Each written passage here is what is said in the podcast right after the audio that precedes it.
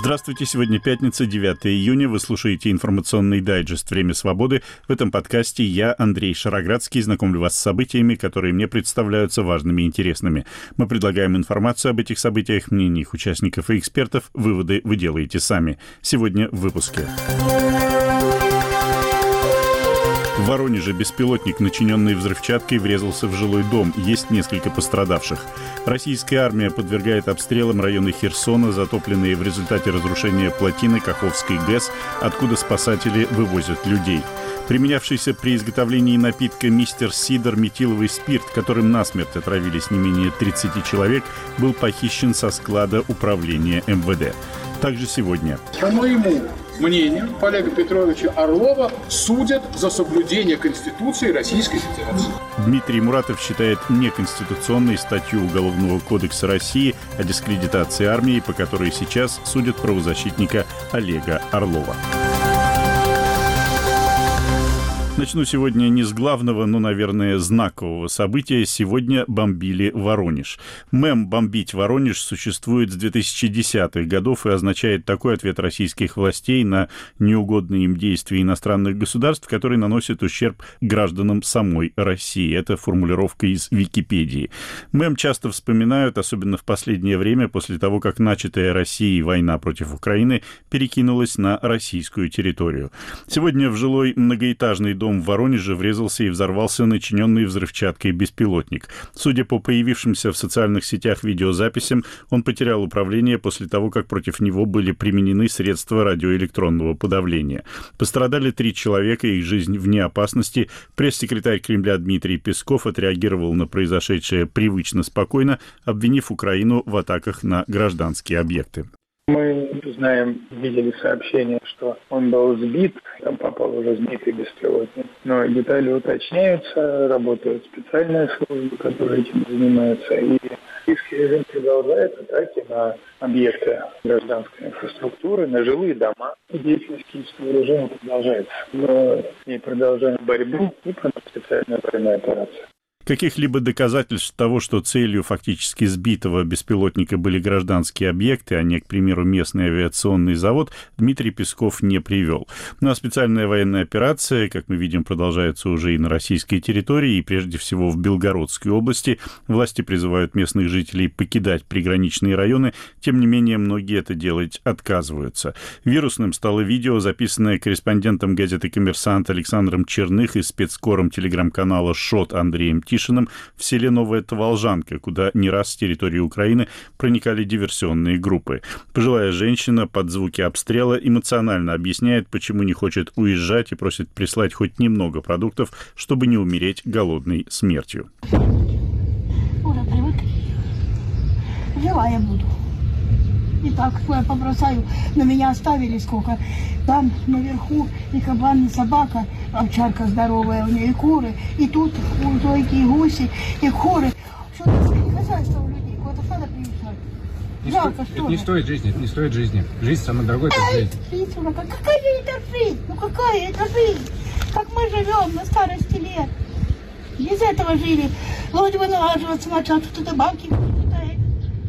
А теперь вообще. Какая там шляться по чужим углам. Где-то. Э, я на очереди на квартиру. Это дом, не как, на мамку оформлен был, я его и не оформлю, что он, вы видите, развалю. 36 лет стою на очереди на квартиру в городе. Сколько, 50 лет проработал, да мне ее кто-нибудь. Что мне делать там, по углам кидаться, ничего не хочу. И что не пойдешь, что у них нету, все есть 36 лет, что это? При советской власти все становилось. Каждого регистрацию. Бегали, как собака. Никогда не просила, не требовала ни у кого ничего.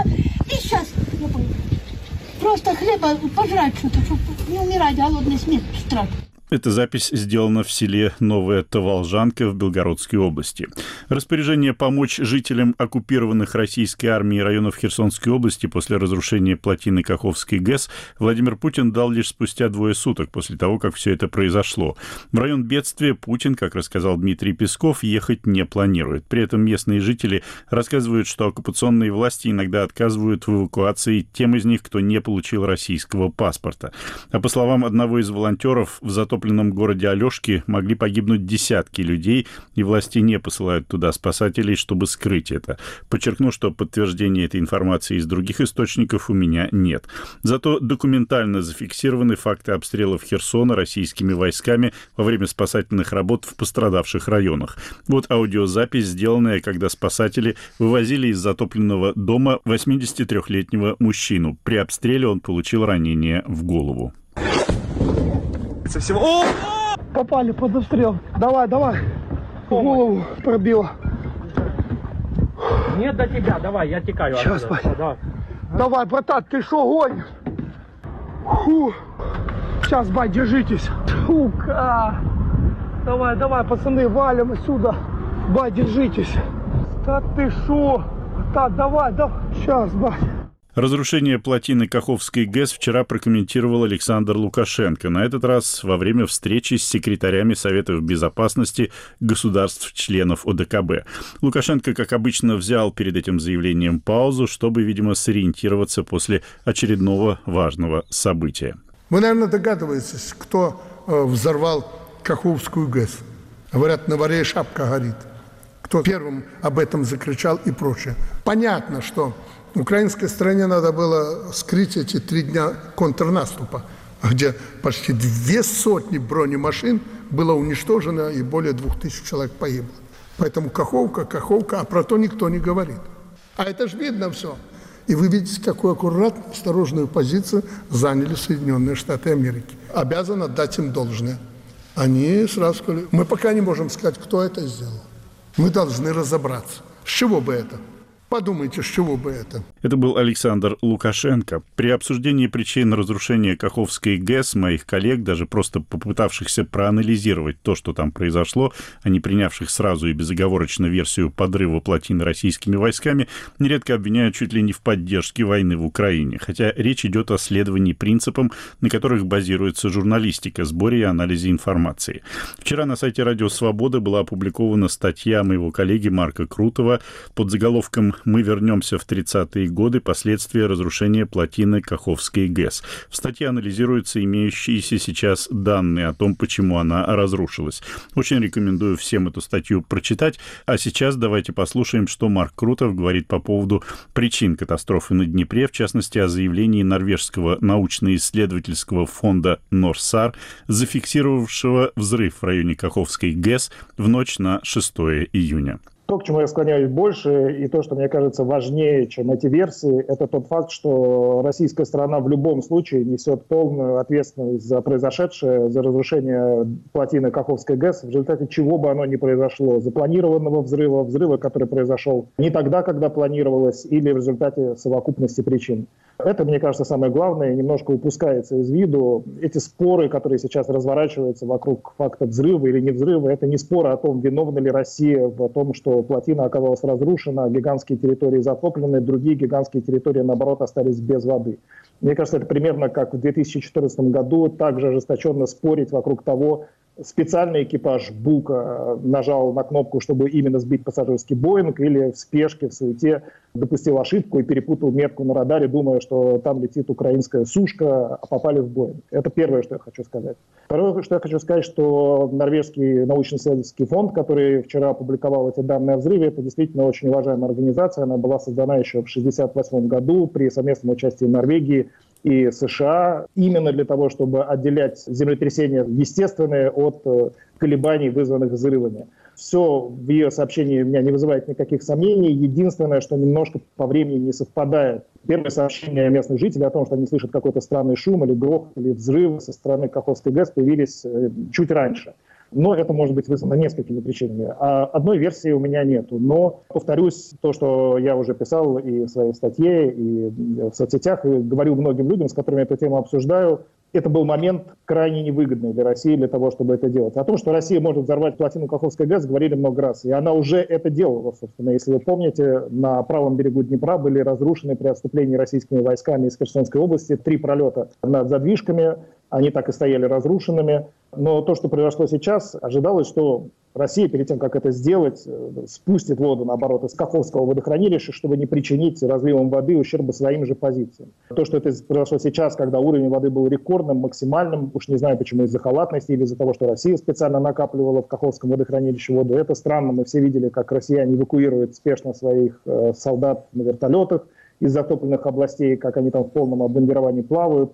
Есть много нелогичных вещей, на что, в общем-то, сторонники теории взрыва тоже разумно утверждают, что не всегда стоит искать логику в действиях России, начиная с самого факта полномасштабного вторжения. Что важно, что этот взрыв не обязательно должен был быть каким-то гигантским, там, десятки тонн взрывчатки для того, чтобы принести такие разрушения. Достаточно небольшого взрыва в самой уязвимой точке, например, действительно там, где были открыты шандеры, чтобы поток воды просто доделал свое дело. С помощью эффекта так называемого прорана вода гораздо опаснее в этом смысле, чем мы думаем. Она режет и металл, и бетон, и за ночь, в том момент, mm-hmm. когда мы увидели первые кадры при свете дня, она вполне могла принести, и с точки зрения экспертов, которые считают, что это был взрыв, они с этим согласны, она вполне могла причинить э, и самой электростанции те разрушения, которые мы увидели уже утром. Это был единственный сухопутный линк, связывающий правый и левый берег Днепра, и хотя сложно себе представить, чтобы украинская армия бросила туда для переброски на левый берег какие-то силы, довольно узкое, хорошо простреливаемое хорошо известное место,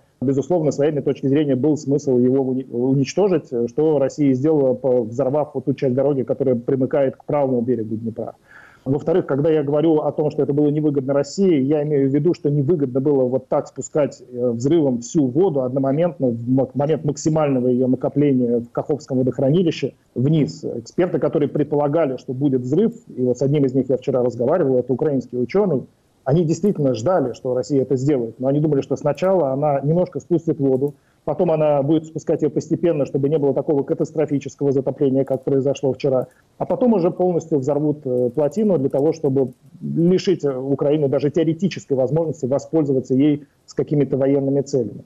Из этого напрашивается один вывод, который тоже, мне кажется, абсолютно возможным, что это был эксцесс исполнителя, что, безусловно, плотина была заминирована, но взрыв просто произошел не тогда, когда планировалось. На это что был пост российской на здании «Воля», впрочем, со ссылкой на анонимные источники. Проверить его невозможно.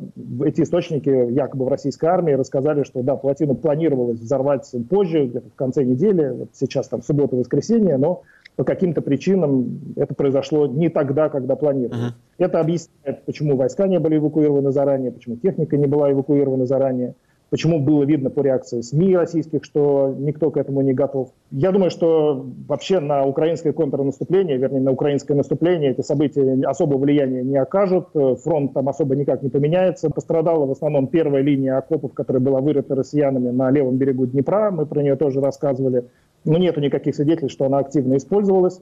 Как мы знаем, наступление э, началось совсем в другом месте. Это не 41 год, когда нацисты наступали с запада на восток. Сейчас Украина наступает на другом направлении. Я не думаю, что это вообще как-то сильно связано с э, украинским наступлением и что это окажет на его формат какое-то большое влияние. Говорил журналист русской службы «Радио Свобода» Марк Крутов.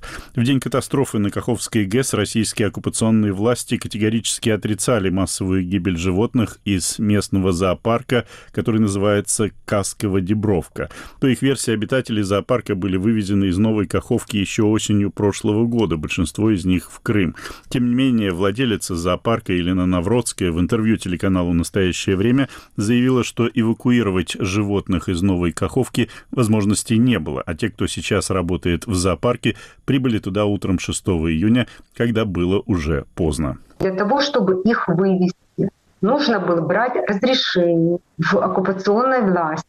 На тот момент уже эта оккупационная власть выехала в Геническ, и наскоками появлялась только в городе. Выловить было очень тяжело. Моя сотрудница за разрешением пошла в военную комендатуру русскую просить разрешения. Ей ее просто послали, сказали, мы такого разрешения не даем. Пережили мы очень тяжелую, тяжелейшую зиму, потому что не было ни света, отопления. Поэтому животных, которые боятся холода, теплолюбивых, мелких животных, сотрудница, чтобы они выжили, пережили зиму, она забрала к себе домой. Около 60 штук. Вот эти животные остались. В зоопарке, в вольерах находились еноты, страусы, пони, осел, камерунские козы, овцы, павлины, фазаны, различные курочки, различные декоративные голуби, говорящий ворон у нас был Рома, э, обезьянки были, зеленые мартышки,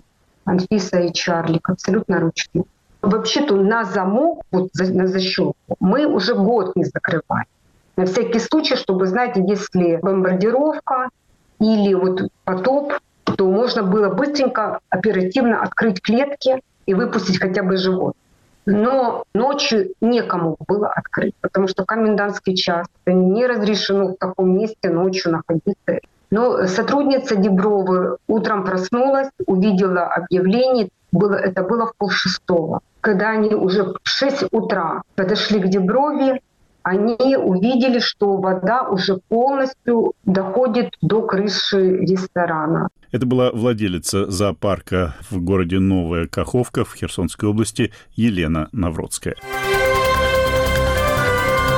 Вы слушаете информационный дайджест «Время свободы». Сегодня пятница, 9 июня.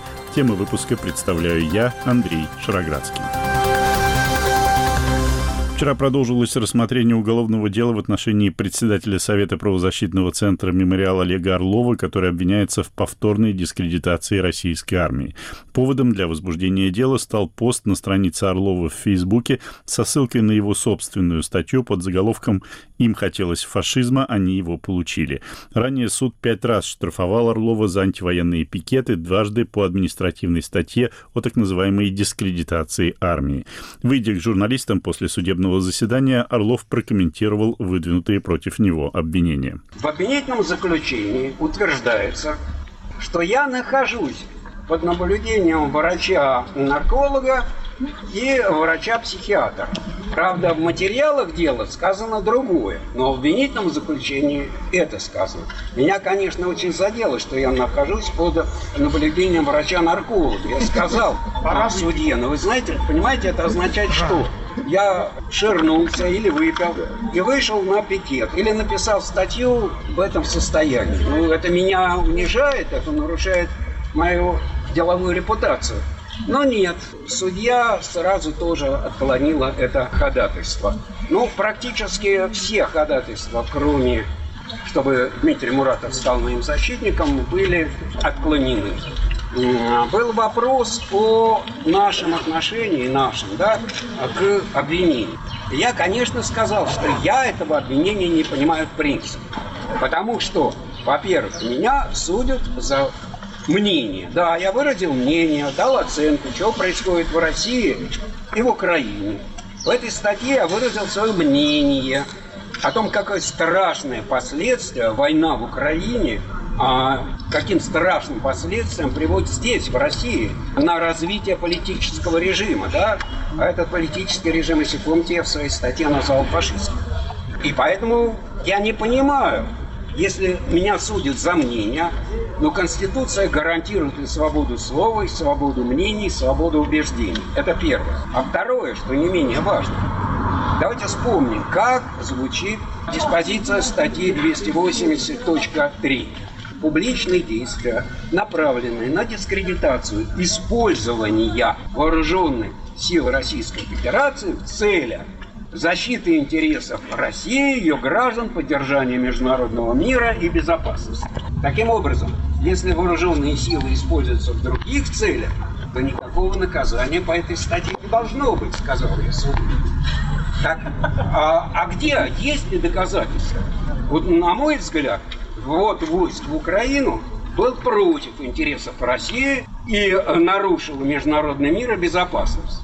Может быть, есть доказательства противоположного. Я их не знаю, может, они где-то есть. Но материалов дела их нет.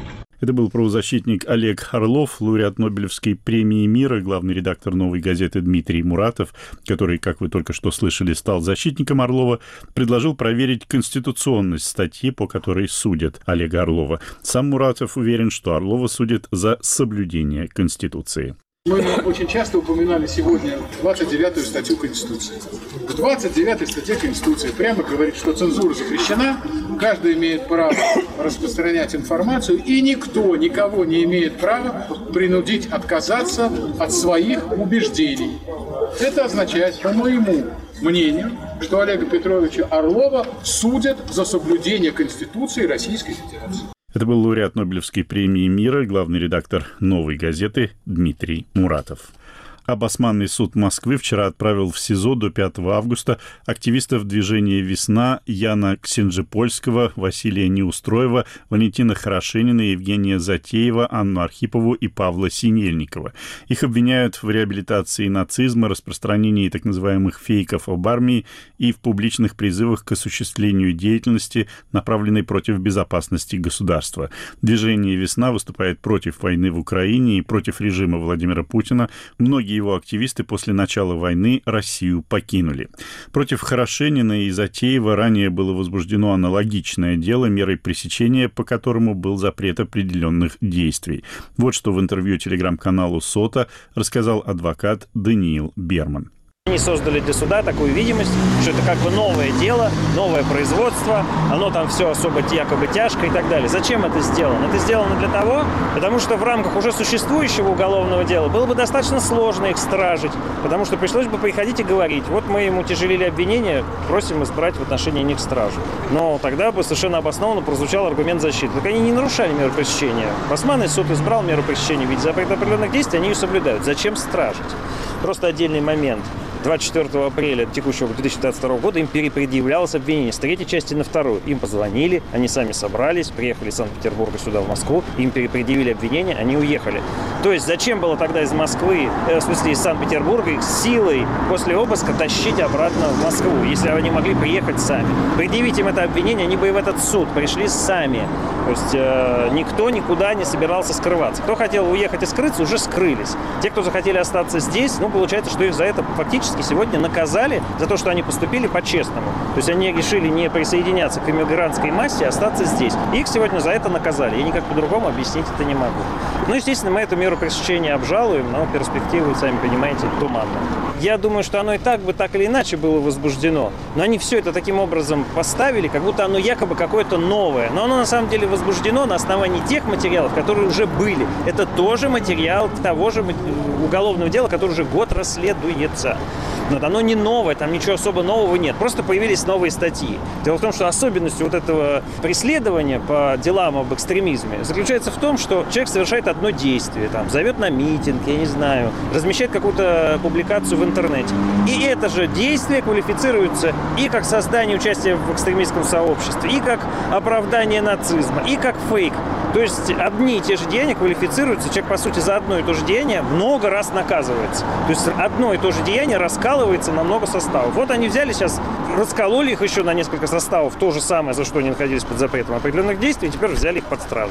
То есть по, по сравнению с предыдущим обвинением, каких новых слов или действий э, Ну, там, конечно, протокольно появились новые слова, да, но по сути это все о том же они говорят. Это был адвокат активистов движения «Весна» Валентина Хорошенина и Евгения Затеева Даниил Берман. Вы слушаете «Время свободы». Стали известны новые подробности массовой, не менее 30 человек, гибели людей, отравившихся суррогатным алкоголем марки «Мистер Сидор». Как выяснилось, метиловый спирт, из которого был изготовлен ядовитый напиток, долгое время хранился на складе, внимания управления МВД по Самарской области. Два высокопоставленных чиновника из управления уволены, а сержант, охранявший склад и, по-видимому, помогавший хищению, задержан. Об этом рассказала пресс-секретарь МВД МВД России Ирина Волк, генерал-майор полиции Волк, впервые на моей памяти говорила почти эмоционально. Сотрудники МВД России провели масштабный комплекс мероприятий по установлению каналов поступления в нелегальный оборот опасной для жизни алкогольной продукции, реализованной под торговой маркой «Мистер Сидор». Было проверено большое количество магазинов, складских помещений транспортных средств. Отработаны цепочки поставок сырья, необходимого для производства алкогольных напитков, индивидуальному предпринимателю, подозреваемому в изготовлении смертельно опасной продукции. В результате полицейскими установлен факт хищения спиртосодержащей жидкости со склада Федерального казенного учреждения Центр хозяйственного и сервисного обеспечения Главного управления МВД России по Самарской области. Данная партия хранилась на складе с 2012 года после того, как была изъята в ходе проверочных мероприятий. В настоящее время за совершение указанных хищений сотрудниками полиции задержаны двое жителей города Самары. Устанавливаются их сообщники. Кроме того, задержан сержант полиции, осуществлявший охрану склада и оказавший содействие злоумышленникам, пропустив их на территорию. Это была пресс-секретарь МВД России Ирина Волк. И в заключение привлеку ваше внимание к очередному расследованию, выпущенному Фондом борьбы с коррупцией. Оно посвящено на этот раз внебрачному сыну министра обороны России Сергея Шойгу Даниле Шибунову. В расследовании, в частности, говорится, что 22-летний Шибунов уехал из России за несколько дней до объявления в стране мобилизации. Результаты расследования представила директор ФБК Мария Певчих. Вот короткий фрагмент. Вообще, изучив социальные сети сына Шойгу, можно по-настоящему погрузиться в дивный параллельный мир, где нет войны, нет разбомбленных городов, нет детских смертей, мобилизации и самого Шойгу тоже нет. 15 апреля.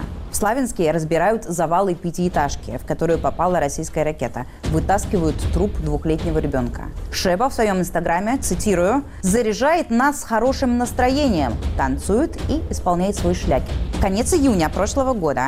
В 20-х числах Украину бомбили каждую ночь. Жилые дома, детский сад, торговый центр в Кременчуге. Через день после этого Шеба жалуется на ужасную занятость. Ни минутки покоя. Спорт, вокал, косметолог, парикмахер и солярий ищут сочувствие у нас, не иначе. А знаете, куда сын Шойгу отправился в сентябре, за 4 дня до объявления мобилизации?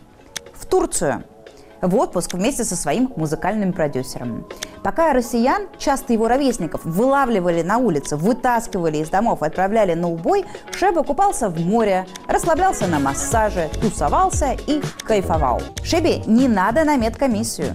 Шебе не нужны отсрочки и брони. Бежать границу тоже не Шебин вариант.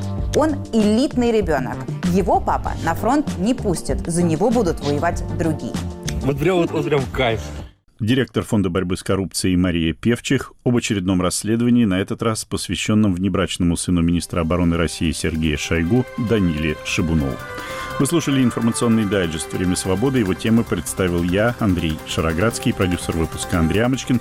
Наш подкаст можно слушать на сайте «Радио Свобода». К вашим услугам популярные приложения подкастов и наша платформа на базе хостинга YouTube «Радио Свобода Лайв». Подписывайтесь на нее и на телеграм-канал «Время свободы». У меня на сегодня все. До свидания.